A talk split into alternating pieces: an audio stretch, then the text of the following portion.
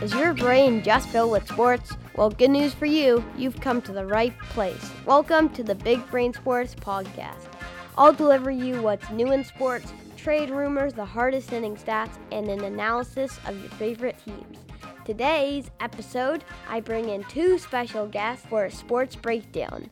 First, we have Susan, a sports writer and a big Leafs fan, coming in to talk about the Leafs.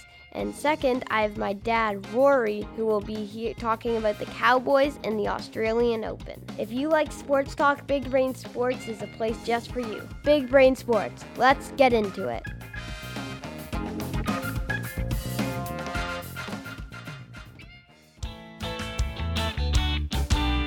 For our first segment today, we are going to be doing a Leafs recap with a special guest. Susan here is a freelancer writer for various publications, writing primarily about sports and also about kids developing their sports skills from an early age. Hi, Susan. Welcome to the Big Brain Sports Podcast. How are you today? Hi, James. Great. Thanks so much for having me on the show. Love the show. Thank you. Now, first, before we get into the Leafs, I have a quick question. How did you um, become a Leafs fan? So, my family moved here from Scotland when I was five years old, and hockey isn't huge over there. Uh, but I had a relative who lived up the street, my mom's cousin's husband, who played at St. Mike's actually. He played with Tim Horton at St. Mike's, and he was really into hockey, and he talked to me about it a lot.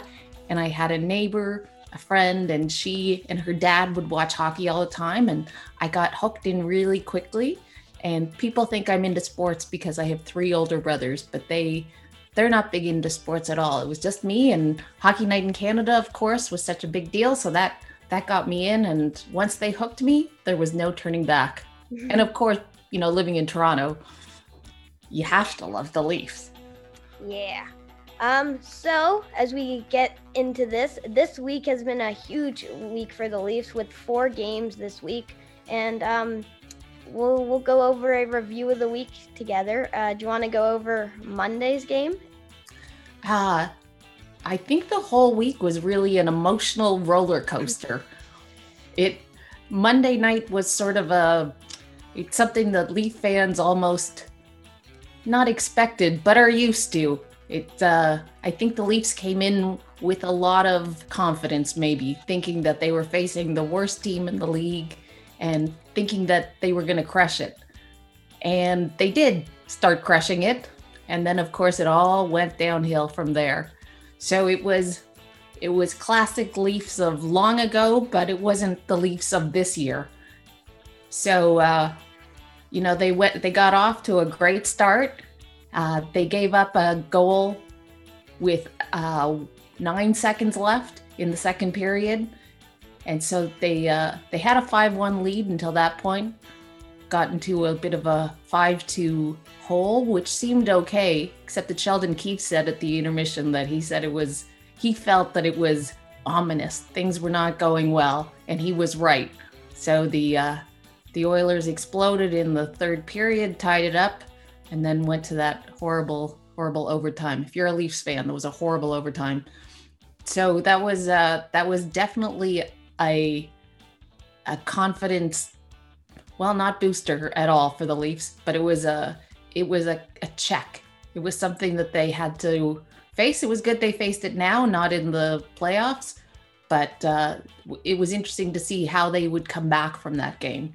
Yeah, and comeback they did. Now Wednesday's game, uh, it was a 2-1 win, and in the first period they did not look too good, but they came out and grinded it out and beat Ottawa. Now Thursday's game, if you want to talk a little bit about that, was a huge win for the Leafs, bouncing back after the two okay games with Hutchinson playing in net. Right. So I think I think that Wednesday's game, they thought they better tighten up defensively and uh, and they they sure did that. It was it was such a, a grinding game, like you said. Uh, some fans might say boring, but for sure it was what the Leafs needed to do. They figured it out. They obviously the coaches had a a long chat with them about Monday, and uh, So they shut it down on Tuesday, and then you Wednesday. It was a great combination of the explosive shooting and scoring combined with the solid defense. So it was it was a good reality check for the Leafs, and it was a really great comeback. Yeah, agreed. Especially Thursday when they were up 5 1 in the second period, and then Connor Brown scored to get to 5 2. I'm sure all fans were very nervous. Absolutely. We were we were screaming in my house, no, not the dreaded 5 2. it used yeah. to be last year it was the dreaded 2 nothing lead. Or 2 years ago, I guess, pre-lockout. But uh yeah, no, we we were definitely panicking a little, except that they did look a lot more solid on Thursday night. So I, I think we were a lot more confident, and they were too.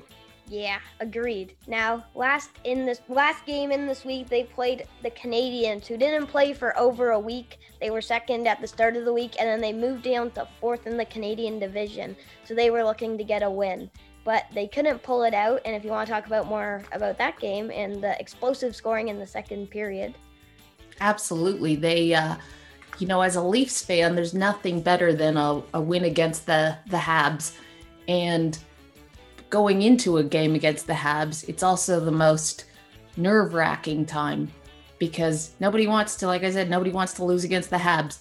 Uh, I'd say that First of all, the goalies for each team stood on their heads. They both made unbelievable saves last night. So anybody who was calling out Freddie's head after Tuesday's loss, they were solidly behind him like they should be last night. He was incredible.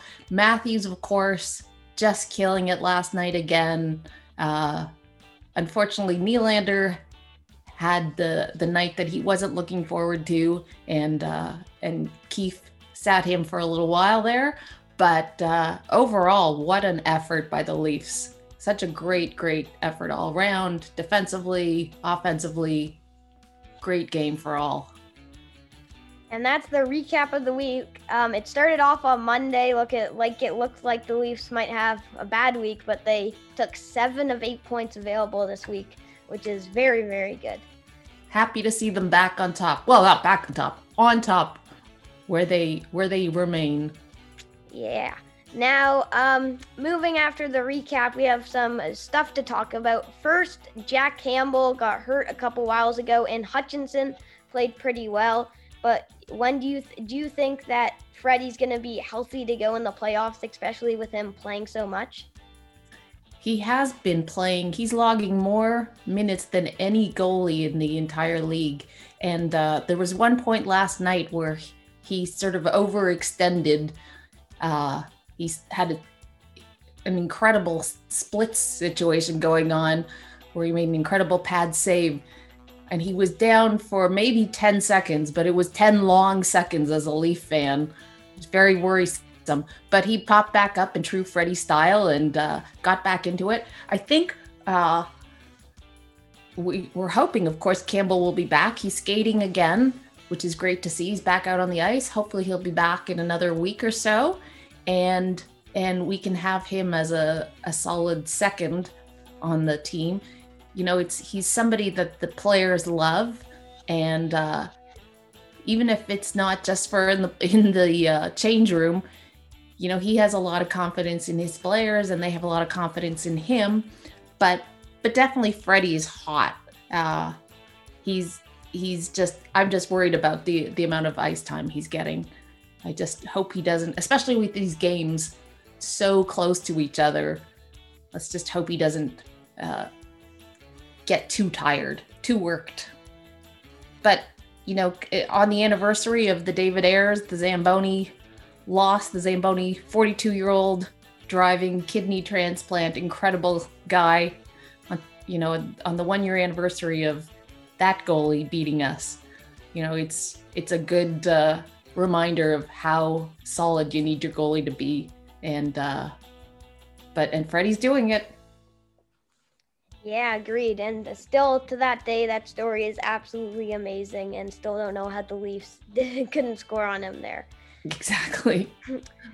when talking about the Leafs and goaltending, people can score but aren't having any trouble this year. Matthews and Marner in that first line. It seems like every time the puck goes in the net, you're just looking for number 34 in the goal celebration or the first line. They are playing insane, especially in this last week. Yeah, the uh I mean, I was I was listening to Morgan Rielly and he said uh he said he's always in the right spot. And it's it's incredible. It's uh, he knows how to get to that spot. He knows that he's I mean, he's really confident in his line mates. He's confident in Marner. He's confident in Thornton, and uh, and he just even if they're not going to get him the puck, he's going to find the puck and he's going to create the plays. And he's just it's just incredible to see the point streak that he's on, the game point streak that he's on, the number of goals he's getting. I don't know if it's a bit of a a competition between him and McDavid in his mind because they spent the summer training together or the off season training together. And uh and if it's a, a healthy competition it's it's a great one to see the two of them going at it. But definitely uh especially heading into last night when he hadn't scored any goals against Montreal this year it was great to see him take them on and score two and and really dominate he's just you know he's just he's just incredible. And the fact that he he's on pace to score 55 goals in 55 games and and hopefully that's not jinxing anything but that's just an unbelievable performance. Yeah and uh, mcdavid might have been watching the game there and wondering like oh he scored two goals because he went out and scored a hat trick last night too. Uh, that's right yeah. night. yeah. Yeah maybe um, they're spurring each other on.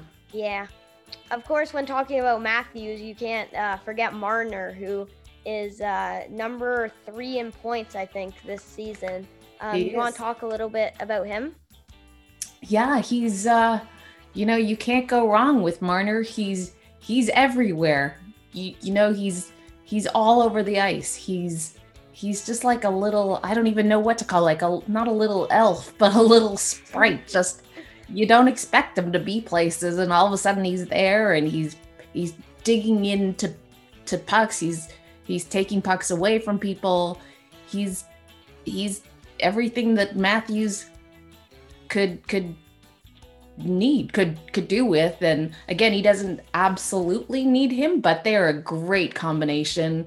He's he's such a, a force on the ice. They both are. It's just it's so fun to watch as a Leaf fan, you know, the, the struggles we've been through for so many years as Leaf fans, this is just fantastic to see these two together. And of course, Thornton with them. He's just great too, especially for a 41 year old. Amazing. Yeah, and speaking about Thornton, that moves into our next uh, topic slash question. Um, who would you say is the best uh, new addition for the Leafs? Um, Wayne Simmonds is out for six uh, six weeks, so we don't know there. But looks there looks like their new cheaper additions look very good over the offseason that they got. They are. Dubas did an amazing job again, being able to slot in four new players, well, plus Galchenyuk, I suppose, but these four major players for, like you said, small contracts. Thornton for 700,000 a year is looking like a steal at this point. Simmonds million and a half uh, Bogosian at a million. Uh, Brodie's a bit more expensive at five million per year, but to to figure out which is the best, really, wow, uh, you know they needed a whole lot of help on the defense, and and both Brodie and Bogosian bring a lot to the to that line or to that position. They're they're both different players in that Bogosian obviously is a he's a grittier guy He's incredible taking other players out of the game, but he's also, you know, he's he's got some offense to his game as well. Brodie on the other hand, he's just he's totally so skilled at at getting pucks away from from the, offensive players, keeping the puck out of the D zone. He's uh he's a steady, solid guy. He's at a plus seven right now. So he's he's a fantastic acquisition. Um, if you're looking at the other two acquisitions, like I said, Thornton, He's he's seventh overall in the NHL uh, history in assists. So he and Marner, they know their their role. They uh, although they're obviously both great scorers as well, but he's a great passer, great playmaker, great morale in the change room. He's he really gets everybody pumped. When he was out with his injury, you know, the players all commented on the fact that they really, really missed him in the change room. And Simmonds, uh, of course, it's a huge loss right now. Being out for so long with the wrist injury, um, I think he's still got another four weeks out, but he brought the grit to the team that they were really, really lacking. Um, and again, 32 years old, um, but a one year contract, million and a half, they can sign him back again.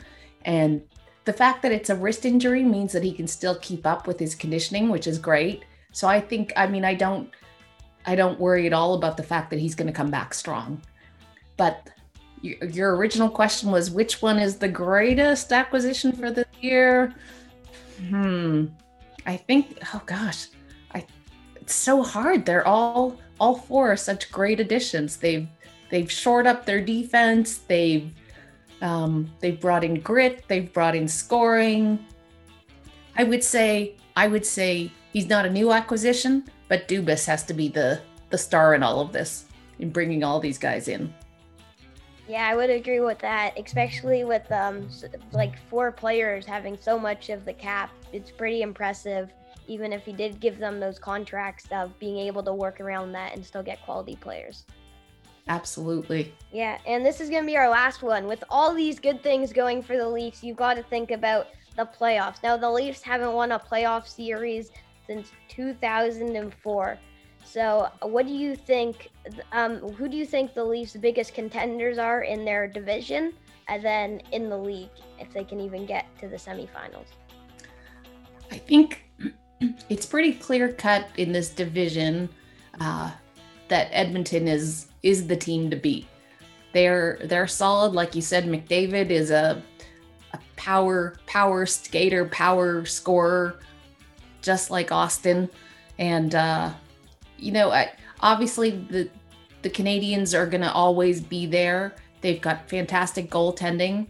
As much as I hate to uh, to admit to that, but uh, I can save my the type the uh, the time I got into a little bit of a an argument with Carey Price. He and I had a little bit of a, an argument one night, but I'll save that for for a, a off off air discussion. Uh, so it, it is hard to admit that Carey Price is so fabulous, but he really is, and I think we saw that last night. So I wouldn't count the the Habs out. It's just difficult to know, you know, with the other divisions since we're not seeing any of them. Obviously, if you look south, there seems to be a lot of, uh, you know, there's a lot of almost equal play across a lot of the teams. Nobody's really standing out. You've got Chicago, you've got Tampa Bay as always. You can never cut you can never count them out. But I think I think we're so much stronger this year. Like we said, we've got the the most reliable defense we've had in years. We've got an explosive first line. We've got so much depth. You know, I I'm not totally convinced that we have the best one-two goalie combination. But we'll see when Campbell comes back. We'll see how that works out. And uh, like I said, hopefully he'll give Freddie some rest. And uh, and at least I think we will. We're gonna knock a lot of wood here, but I think we're gonna make it through the first round. and I think further. I think further. Yeah. yeah. Yeah, very good points. Now, for my biggest competitor, I would actually go with someone different. I'm going to go with the Habs. Um, I just think their depth is so deep. They have players who can, they have their fourth line can um, even match up against the first line and not get totally dominated. And I, I just think Edmonton, just they don't have enough depth. It's just going to be McDavid, Draisaitl, and that first line scoring all their goals. Interesting. Yeah. well, we'll see how it plays out, right? As the season goes on and we play, you know, it's it's such a short season 56 games. And uh, but it's going to be interesting as we go through. We're going to face the Oilers next weekend, and uh, and we'll see. I mean, that'll be a great series to watch. And uh, so far we're we're three one against the Habs in in games. Um, so I'm I'm I'm confident we can eliminate them. I'm a, I'm a, I'm going to go out on the limb and say, you know, we're we're good. I I don't worry about the Habs at all. touch yeah. wood, touch wood, touch wood. Uh, but no, I I think the Oilers are going to hang in there, and uh, I'm just so happy that we're not meeting Boston in the first round for the first time in so long. I'm sure many Leafs fans are happy about that too. Not another first round elimination in Game Seven by Boston again. Exactly. With Chara gone, it would have been a little bit uh, more of a fight, I think. I think we would have had a, a bit more of a chance, but I, I just don't even want to. I'm just so glad we don't even have to think about it. Indeed. Um, so that's going to do our Leaf segment for today. Um, very good interview. Thank you, Susan, for coming on today.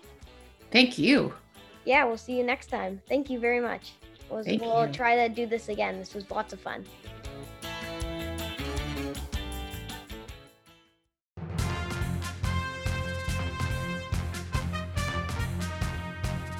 My next special guest is a big sports fan and plays lots of sports and is also a self proclaimed sports expert. My dad, Rory Ronan. Golf clap. Alrighty, so you are a big tennis fan, is that correct? That is correct. James, I am so happy to be here on Big Brain Sports. It is my favorite podcast in the world. And yes, I am a big tennis fan. Wow, the Australian Open just finished. And what are your thoughts on it? Djokovic winning it all? Well, the Australian Open is um, it's a little bit difficult being a tennis fan here in Toronto because Melbourne, Australia is like 16 hours away time zone. So you have to have a little bit of a strategy in terms of how you're going to watch the matches because I like watching sporting events live. I'm not really into the tape version. I just can't stand it if something has already happened. I kind of want to feel like I'm experiencing it live. Agreed. How are you supposed to yell at the TV and the players to hear you? Yeah, if, if it's already happened, exactly. I'm always telling people what to do and then don't be so stupid. And when and if it's already happened, then I kind of feel kind of mm-hmm. stupid. So yeah. I much prefer live. But 16 hours, you have to have a strategy. So what I suggest is either two things. One, you either drink lots of coffee or you take naps. Now, you're only supposed to take naps on weekends because you might have to be doing school and work during the week, working from home. So I am not saying that you should take naps during the week when you should be working or at school. I would never do that, but that's some strategy that some people might decide to do. The other one is drink lots of coffee. Okay, your question. What do I think? Djokovic? Man, do you know what? I'll be honest. I'm not a huge Djokovic fan. Like he is just so over the top when he pounds his chest and yells and screams to himself. Like I kind of find it obnoxious. So, um, Djokovic now winning this title. He's at 18 Grand Slams, and Roger and Rafa at 20. Like Roger, Roger and Rafa, I always cheer for both of them. Um, if they're playing each other, I cheer for Roger. But they're my two favorite players, and I'm pretty. I'm worried. I'm worried that Djokovic is going to overtake both of them because uh, he is in just way better shape, I think, right now at his stage in his, in his career. And so I think that Djokovic is going to um, eventually uh, overtake them in Grand Slams. Um, anyways, I think I'm getting ahead of myself. You asked me what I thought about the Australian Open he got lucky, Djokovic, to take out uh, Taylor Fritz because it looked like he was going to lose that match because he was not moving well at all. Uh, he won the first two sets. Taylor Fritz came back, won the third and fourth. Uh, Brad Gilbert, the commentator, was convinced you know Taylor Fritz had the match, and Djokovic you know, kind of found a way, and uh, it seemed like his injury kind of healed itself, um, unless he was faking um, the rest of the uh, the tournament and he got better and he absolutely killed Medvedev. So uh, Djokovic is on top of his game. I'm not totally happy about it, but he is a great tennis player. Agreed. Now on Saturday, I think morning uh, for us, and yeah, Saturday morning for us, we had the women's final, and Naomi Osaka um, absolutely dominated that match. Now, the question is first, we're going to ask you about how you think the Women's Australian Open went, especially with Bianca, the Canadian, going out early. But Osaka, all four of her tournaments that she's won have all been on hard course and hasn't made it past the third round at Wimbledon. How do you think Osaka can adjust to the surface, James? Yeah, great question. Um, Osaka plays such a dominating, powerful game. I think um, you know, a lot of people are kind of comparing her to like a mini Serena, where she's just so powerful that she absolutely just rips her forehand, um, and it just like the, the other opponents like are not even close uh, to, to, to, getting it back. So when when she's on her game, um, no one can touch her, and she's already won four Grand Slams, as you mentioned, um, but they are um, or have all been on hard courts. So that question is, can she have more success at the French on clay and Wimbledon, which is grass? I think her game naturally is better suited to hard courts, but I think she's going to start to have more success in those other surfaces. Um, so I think it's just a matter of time. Maybe, maybe not this year, but I'm going to make a statement here. I think within five years, Osaka has at least 10 Grand Slams. I think so. I just, you know, she's just dominating with with her power, and I think she's just uh, on the cusp of, of, a, of a, a, real great run here. That is, yeah. As you um, get older in your tennis career, it's easier to adjust to different surfaces. So over time, I'm sure she'll continue to do better at the at Wimbledon and the French Open. Yeah, and in grass, there's so few grass tournaments, so it, it, it takes a while. Like I think Osaka um, she's from Japan, and she uh, but she grew up basically in the U.S. and grew up on hard courts, and so it's difficult when you start playing the tour um, at a younger age to all of a sudden um, you know adapt and, and, be able to be really good on you know hard courts and clay and grass. You know, it, it, it takes a while to to adjust, and like I said, there aren't too many grass court tournaments in general, and, and, and in the juniors you hardly play on grass at all. So there can be a bit of an adjustment period there. There it, it is like a totally different game uh, when, when you're playing on these different surfaces, and so I think it just takes a matter of time. Next, talking about Australian Open, our last one for the Australian Open, obviously from Canada. We're wondering how the Canadians did. You know what? Uh, the Canadians did okay. I think on the men's side, it, was a little bit of a missed opportunity. Um, I think that uh, you know Milos um, played decent against Djokovic. I don't think his mo- his mobility was hundred percent either. Uh, it seems he's you know he's had some ankle problems. I, I didn't think I don't think he moved great. But you know you have to hand it to Milos, like just in terms of how long he has been a top player in the world. Um, I guess the highlight of his career was when he beat Federer in the semis of Wimbledon and, and, got to the finals. I mean, that was an incredible accomplishment. And he's been the top player for, geez, I want to say almost like 10 years now. So he's had an unbelievable run. The question is, will Milos ever win a Grand Slam? Time is kind of running out a little bit, I think, on Milos. Um, I'm, I'm, hopeful, but I, I, would say it's less than 50%. But, you know, um, I would say if he were to win one, it would definitely be Wimbledon. Um, in terms of the Australian Open, it's unfortunate that Shapo and Felix played each other again. Like it feels like it's been the hundredth time already, and they're both very young. It's insane. Yeah, in Grand Slams, right? Yeah. Like yeah, so like it's it's it's too bad that two Canadians always seem to to play each other, and I think uh, and and they're both really good friends. They're they're kind of around the same age, so they grew up playing together. Um, sometimes they stay at each other's houses. Like I think when the Canadian Open was in Montreal last year, Shapo stayed at Felix's place. So they're they're really tight buddies. But uh, yeah, they had to play each other. Um, I thought Shapo was going to win that match, uh, but Felix won. I was a bit surprised at, at, that. And then Felix had a great draw at that point, um, but he he lost. He lost to the qualifier the guy got to the semifinals, but uh, Felix was up two sets to love, and he was killing the guy. And um, yeah, he ended up losing. So I was a bit disappointed with that. But I just have to say, in general, like Canadian tennis is in a great spot. So I mentioned, you know, three top players on the men's side.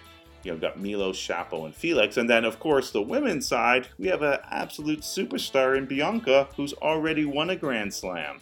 And so Bianca lost second round uh, here, but you know what? I don't put too much weight on that. She's been injured, so she's just getting back, gonna find her groove. I think Bianca will be just fine. Um, she's just got to get a bunch of matches under her belt. It, it, it, does take a while. So, Canadian tennis is in a great spot. Um, it's great as a, as a Canadian tennis fan. That is awesome. Um, moving on from this uh, different Australian Open tournament, you are a Cowboys fan, as I've heard. Huge Cowboys fan. So, the story here is that when I was kind of five, six years old, I started watching TV, and the Cowboys were America's team. So they were on TV every single week, and Roger Staubach was the quarterback. And uh, so he was a top quarterback, and so I used to watch him every week. And so I got hooked on football um, at an early age, and I got hooked on the Cowboys. So I've been a Cowboys fan for a long, long time. So starting back with Roger Staubach and you know the Danny White years, and so had a lot of years where it's kind of frustrating in terms of you never kind of get to the the championship and win the championship um, until Troy Aikman came around. And uh, between Troy and Emmett and Irvin, and so that was a good run where we won three three titles there. But since then, it's been tough. It's been a tough sled for the Cowboys for, for quite a while now. Now, uh, probably my favorite Cowboys moment was when they lost to the Jets last year. Easy Absolutely does amazing. it. Um, but how do you think the Cowboys can uh, do you think the Cowboys will sign Dak to a long term contract this year? Oh, I think you have to sign Dak. I mean, so they've already franchised him once. Yes. So they can franchise him a second time, but I think it's it's going to come to a point that if you franchise him a second time, he's not going to sign with you because he thinks that, you know, you're not really totally committed to him. And like I don't think Dak Prescott is one of the best five, six quarterbacks in the league, but he's pretty darn good. I kind of put him in that kind of that second tier of quarterbacks, maybe kind of like 7 to 11, 12. And the Cowboys don't have any other options. So, yeah, you gotta you, you, you gotta pay him. Um, you don't have any other options. He's a big part of that offense, and you know he, he he's he's he's mobile and he's got a pretty good arm. I think you have to sign him. You have no other options. I would agree with that. Um, obviously, one person who struggled was Ezekiel Elliott last year um, with lots of fumbles. Do you think he's going to rebound this year?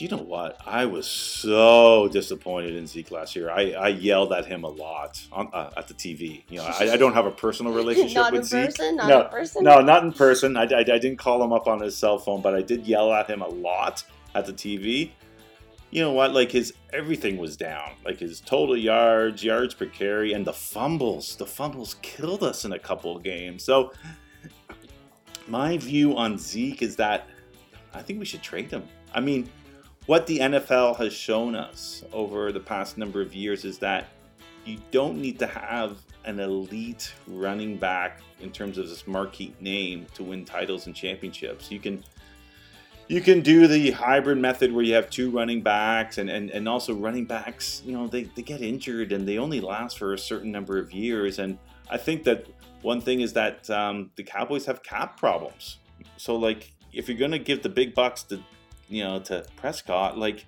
I think you might have to consider moving Elliott. I think he makes 13 million, and, and that might be too much for a running back these days. What, what do you what do you think, Big Brain? Uh, I would actually disagree. I think since uh, even though he fumbled the ball a lot, it wasn't that good. Part of it's his offensive line mostly, and injuries coming back. I think it they should improve.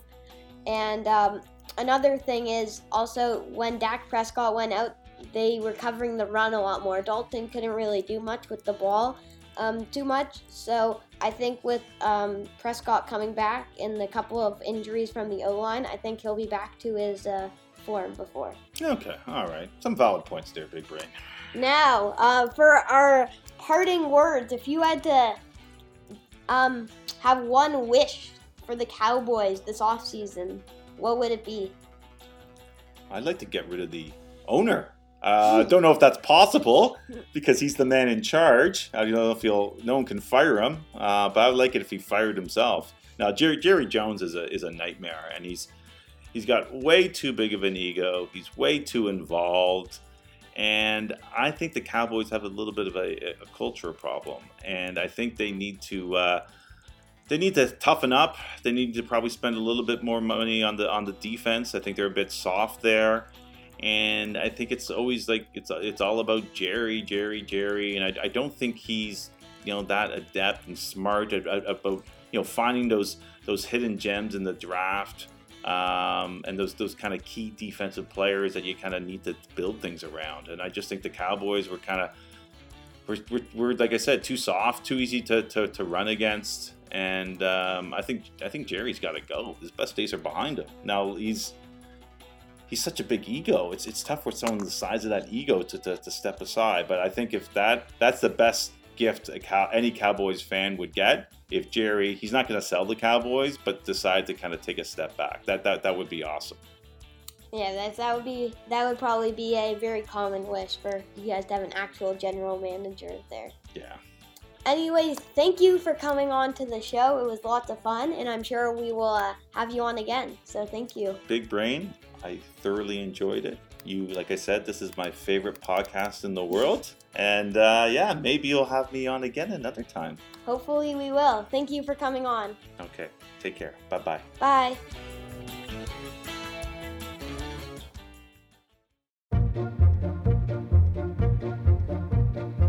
Moving on to the NFL. We're about a month away from free agency, March 17th, when the NFL season officially restarts. So let's anticipate the incoming moves and go over some of the best free agents. Uh, first, I will be going over J.J. Watt, who was surprisingly cut by the Texans. After the season, rumors had that J.J. Watt was not happy with the Texans. Um, I thought he would have got traded, but uh, did not get traded. He was cut. It was mutually. Uh, he wanted to go, as he is still a very, very good player and I'm going to talk about where I think he might go. Um, so there, he's probably the odds are 99% he's going to a contender team because he wants to win. That's the whole point of him leaving the Texans is he wants to win. So um, he's probably going to go to a contender. Some off the top of my head um, would be Browns, Bills, Tampa, Green Bay, just the best teams. But I'm going to talk about what I think the best fit for him and what the best fit for uh, what team I want to see him go to. Number one, uh, probably the favorites would be the Steelers, just because both his brothers play there.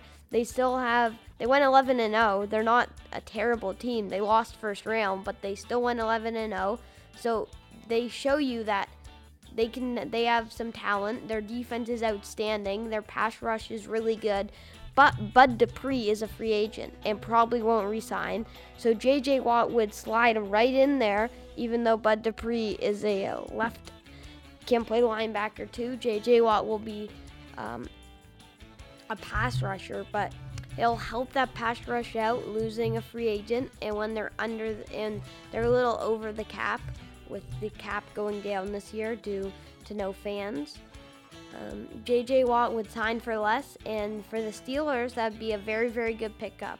They have both Watt brothers coming pass rushing, chasing down quarterbacks, and that would be an amazing pass rush and tough for offensive lines and quarterbacks to deal with if he goes to the Steelers. Now, their offense is another story where you may not want to go there. You may want to be more of an impact player, play on a not so good defense, and impact that defense to make them better with an already pretty good defense.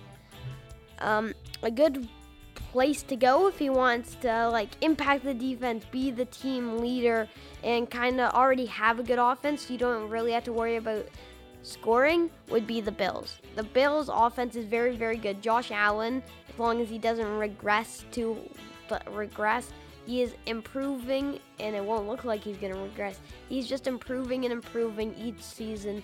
And the offense was very, very good last year. And with Stefon Diggs um, as the number, as Josh Allen finally has a number one wide receiver, um, their defense was what kind of held them back. It's been good in so many years. It's what made them go to the playoffs last uh, two years ago, and um, and now, last season, it just wasn't good. Their offense took a step forward and their defense took a step back. And what they could have very, very well used is J.J. Watt to help pass rush with Jerry Hughes. Now, Buffalo wouldn't be able to pay him like $10 million. They don't have the cap. But if he's willing to go for 2 million, he's already if he just wants a championship, Buffalo is a great place to go for JJ Watt. Where I want him to go personally would be the Titans. Now, I the Jets are obviously my favorite team, and then uh, Cowboys would be my second favorite team, um, just like my guest. But he there, that's his favorite team earlier. But I would say that the Titans have sneakily became kind of my like team in the playoffs where I kind of root for if the Jets aren't in the AFC. I really like Derrick Henry as a running back, and he's one of my favorite players in the NHL, eh, NHL, NFL, um, where he just he just runs people over and is very very fun to watch. Um, he's the um, play on Josh Norman was absolutely insane. Uh, if you haven't seen that, just go look up Derrick Henry, Derrick Henry, Josh Norman, where he just absolutely obliterates him with a stiff arm. He's not only is he very very strong, he's gonna knock over any defenders. He um he's fast. It's not like he's too too slow. He is a fast running back. Um, also to go with that, which is just almost unstoppable. But the Ravens did stop him, so I was a little bit disappointed. But I would love to see um, see JJ Watt the Titans because Jadeveon Clowney, Vic Beasley, very disappointing. Uh, Jadeveon Clowney got hurt. It was just not a good time for the Titans defensive free agency signings and that defense in total in general because that defense was not good and they need to step up. Their offense can perform. AJ Brown um, when the run game's going, it's uh, they look unstoppable. Tannehill with the play action, um, they just need a good defense, and J.J. Watt would be very, very key to that, especially if he's not willing, if, especially if he's willing to take a little less money. This is a big one. Cutting him makes him an easier pickup to get, which is why we're mainly talking about him. He's got his money. He was due $17 million, which is why um, he wanted to be cut. He didn't want to be traded because it takes away where the possibilities of where he could go. $70 million with a cap cut and you have to give up stuff. Teams wouldn't really want to do that. One year left on the contract. Here, it's one year. You get you don't have to give up anything, and he, if he's willing to sign for you with not a lot of money, you can get maybe a minimum contract because he's already made his money in Houston, and he might be just looking for a Super Bowl.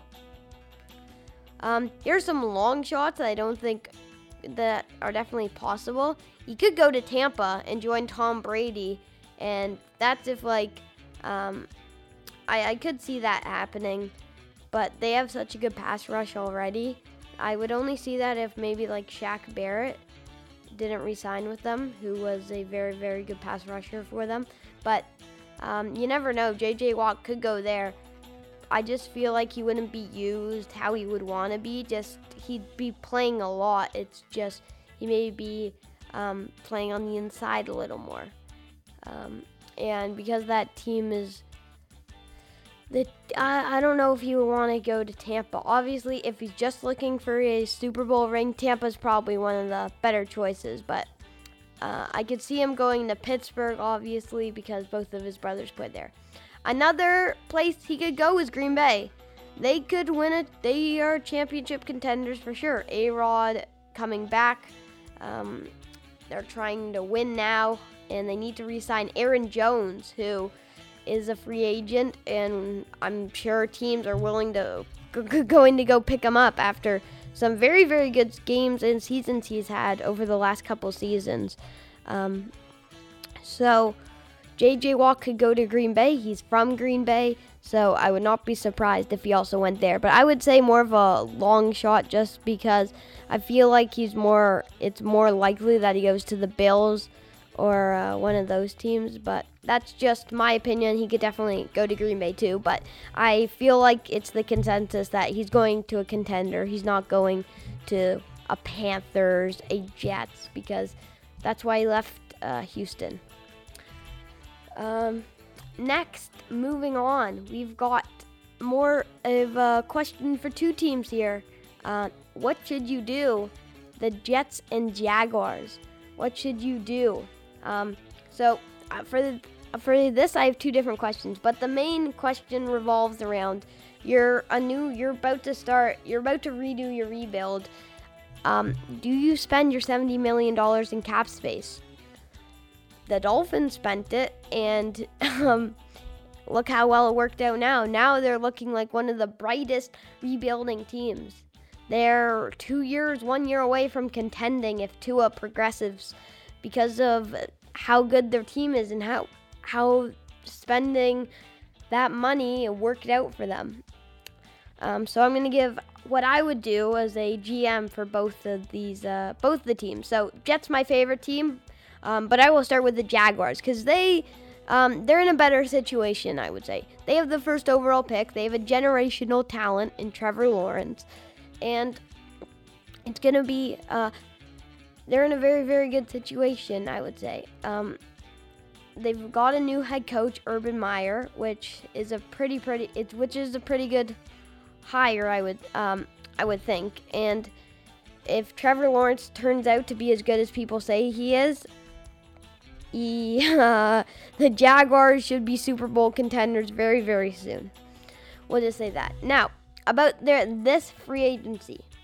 If you look at it, there's good offensive linemen this free agency. We all know that kind of. But the big one that I think they should go after is Trent Williams.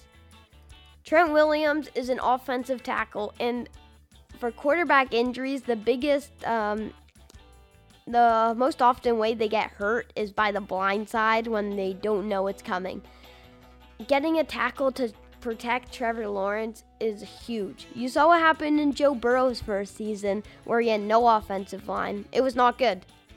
He was getting, uh, he was just getting, he was running for his life there. Offensive line was not good.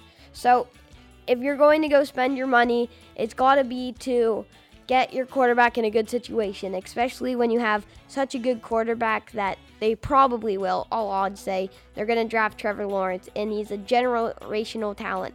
And you can't be giving him a bad situation, not letting him be able to develop and read an NFL defense, which is why I think going after some line pieces in free agency is a perfect thing that the Jaguars should do.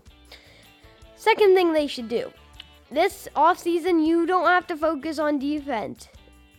Um, you don't really. You can save, you can try to pick up maybe one player, but you can save that for free agencies coming up, trades coming up. You want to keep a little bit of cap space open. Again, they're rebuilding right now. It doesn't mean they're going to spend all 70 at once. It doesn't mean they're not going to spend any money because they definitely are. It just don't put yourself into like a bunch of long-term contracts and spend all 70 mil this year because next year it's going to be even more because the contracts get big uh, get bigger over time mostly in the NFL.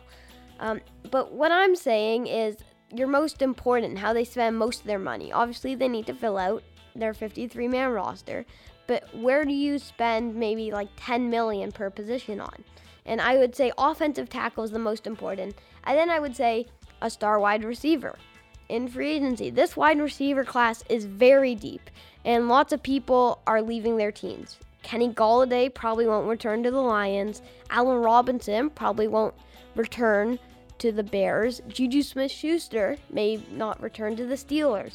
All these people are available, and I think that, and I think that the um, that the Jaguars should pick them up. I think that the Jaguars, uh, um, just like the Jets have failed with Darnold, they should give him weapons and protection, which is what the Jets have started to do last offseason, and their offensive linemen were not very good besides Mekhi Becton, which was in the draft. I think that the Jaguars should build up their line in the draft, but they need a really good one. And Trent Williams would be my would be should be their ideal target in free agency. They go after, and then maybe one of those wide receivers too. But the biggest thing I would say for the Jaguars would be offensive line. Now going over to the Jets. Now we still don't know what they're gonna do. It's like a 50-50. They're gonna keep Darnold, or they gonna trade him and pick Zach Wilson or Justin Fields with the second overall pick. Um, I'm still not sure. I think I'm leaning towards giving Darnold one more year, but that could backfire for sure. What I what they do in free agency, I think depends on that 100% because if they're if they're actually okay, so I think no matter what, they should be going to get a wide receiver because getting Darnold, you need Darnold to test him out, to give him one more year. You're going to need to give him more weapons. He has not have weapons his whole time in New York. So if you're trying to make him have the best situation and you think he still has talent and can still develop into a decent quarterback, you're going to have to give him um, a number one wide receiver. Number two. This depends on what. This can change my advice. So here, you if they keep Darnold, you're going for a center and guards in free agency, if even at all. Because if you're keeping Darnold, I think they draft Penei Sewell in as the second overall pick, and you've got your two tackles. Um, you got your two tackles set, Mekhi Becton, Penny Penei Sewell, and you build up the line from there. Because if you and if you don't, you're using that pick on Zach Wilson, and then you might want to sign a tackle to protect him. Um, it's all about, I think, developing a quarterback to put them in, start them off in a good situation. Because if you start with the with nothing, as you've seen with Darnold, they do not develop well. And now he's in his third, fourth, coming up with onto his fourth year, and we don't even know if he's gonna stay for the Jets. So Jets, I think both teams, it's kind of clear um, you got to get a weapon and protect your quarterback, and then um, worry about defense maybe a little later. But with the Dolphins, they went after Byron Jones, and what they need right now is Tua to develop, and they are golden for the next couple of years in uh, Super Bowl contention. Moving on from the NFL free agency, um, we have got baseball. Spring, spring training is officially upon us. Yeah. And, um, which means we can expect the Toronto Blue Jays back in action very, very soon. It's going to be a, an exciting year for the Jays, given all the off-season additions they have made. And also, where are they going to play? They're starting in Dunedin, and they might move to Buffalo. I really don't see them coming back to Toronto this season, but you never know. But I don't see that happening. First, their biggest, let's go over their strengths first. Their strengths, I think everyone can point this out. Their batting. Their batting order, they may have the best batting order in the league. Um, I'm gonna, I can read off my, what I think the batting order could be, but um, I'm gonna read that off quickly. This isn't very important, but um, when I read off, these players can all Eh, they all have lots of power. It's just consistency, which is to be the main thing that we're going on this year. Leading off, I got Bo Bichette. I also think George Springer could lead off, but I think that um, Bichette is going to be really consistent this year, and he's not the biggest power hitter, and Springer's has more power. I just think Springer is going to hit, go off, um, play very, very well this year, and I think having him. Uh, lower, like more in the when you can get people on is more important. Got Cavan Biggio batting second. That's kind of his, been his spot for the last uh, couple years, two years um, on the Jays, and I think you keep him there. He's a pretty good contact hitter, and he does have some power. I have George Springer, number three. Um, I could see like them. I could see also if you put Springer two, because I would say like Donaldson was one of their best hitters, and they put it. Uh, low. I think in 2016 it was Tulo, Donaldson, Bautista, Eddie, or who was leading off? If, sometimes it was Pilar and Tulo was fifth. Anyways, um, not important. I would put, in my opinion, I put Springer third. Um, I put, see, I'm a Vladdy fan, so I'm gonna put him fourth. Some people may put him a little lower in the lineup. I think he has so much power, and even though he's not very fast, I think he's gonna have a very, very big year and kind of a breakout because he's been on the hitting side. At times, he's shown how good he can be, but sometimes he's been a little bit of a disappointment at the moment. But I think he's going to play very, very well this year. Luis Gurriel Jr. is batting behind him. Um, again, my lineup, I kind of have a lot of righties all right next to each other, but uh, I'm just thinking about like the skill in here, so I'm not really considering that. But um, it's just like my what I think their lineup should be. Um, I got Teoscar Hernandez sixth. I've got Marcus Semien seven. Danny Jansen 8 and Rowdy Tellez 9 would be my uh, order for the Jays that I think they should go with. But uh, certainly some people will disagree. Again, great debate where you should put your batters. Um, as you can see, their batting order is very, very good. They have lots of depth, and the big thing they have is power. It's can they be consistent?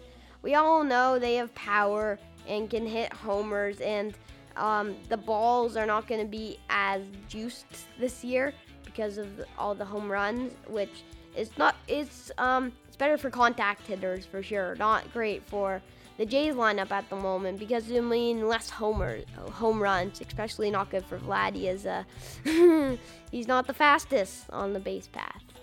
But I think their batting will still show for itself and they'll be very good. Um, I say what they're they're um they're gonna have to tighten up their infield play. Last year it was not very good. They made too many easy errors and they want to tighten up. Their outfield play was outstanding, it was very, very good. Their infield play's got to get better. Vladdy's still learning how to play first base.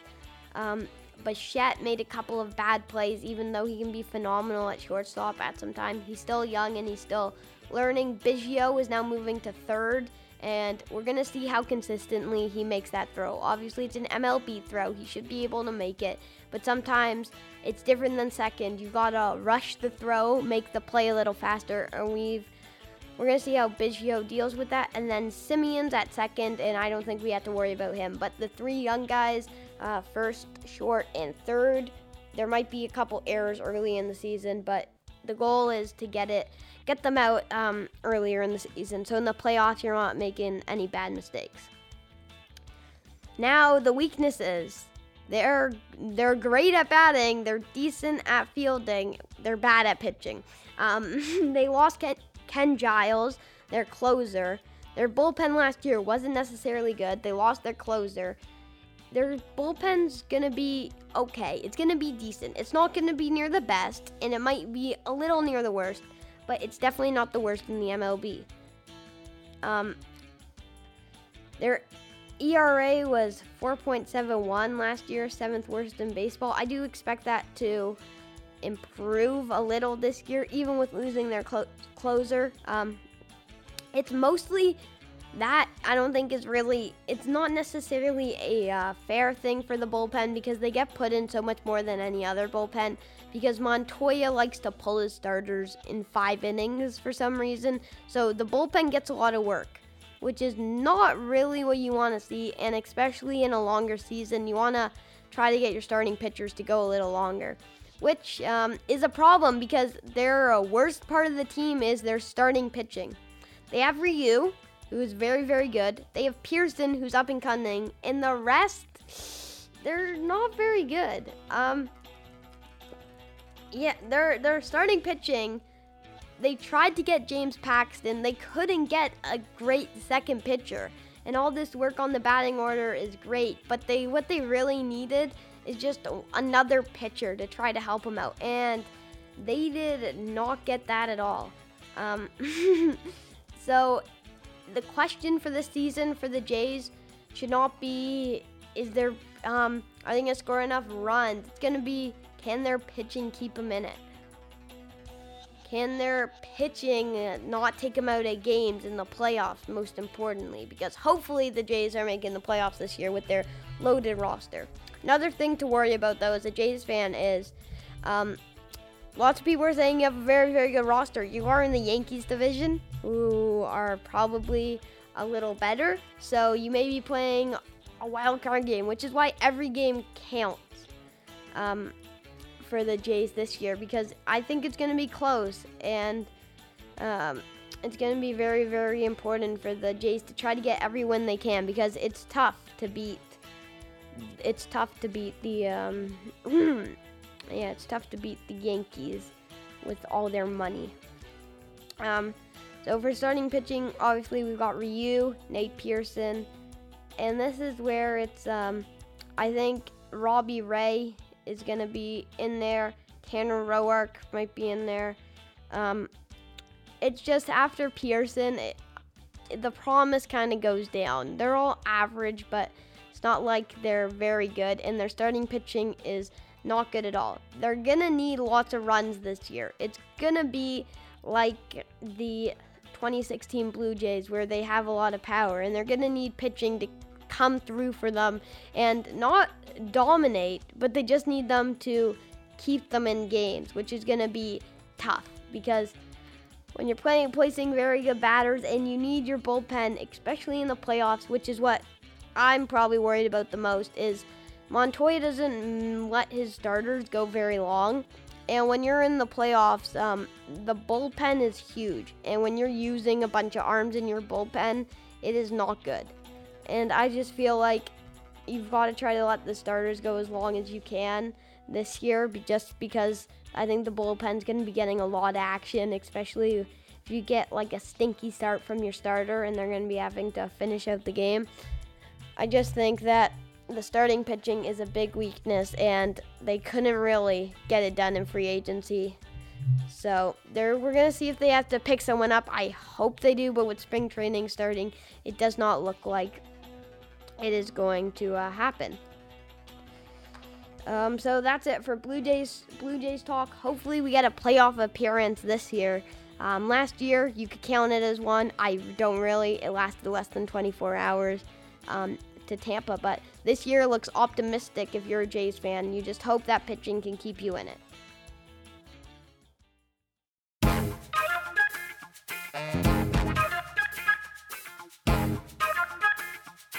And that's a wrap for this week's episode. Thank you for tuning in to the Big Brain Sports Podcast.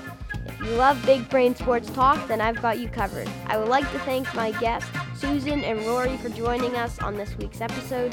We'll have new episodes ready every other week, and tune in next time for more NFL, NHL, NBA, and MLB talk. Also, don't forget to follow us on social media and our website at mybigbrainsports.com and on YouTube, Big Brain Sports, all one word. See you next time. Big Brain Sports, out.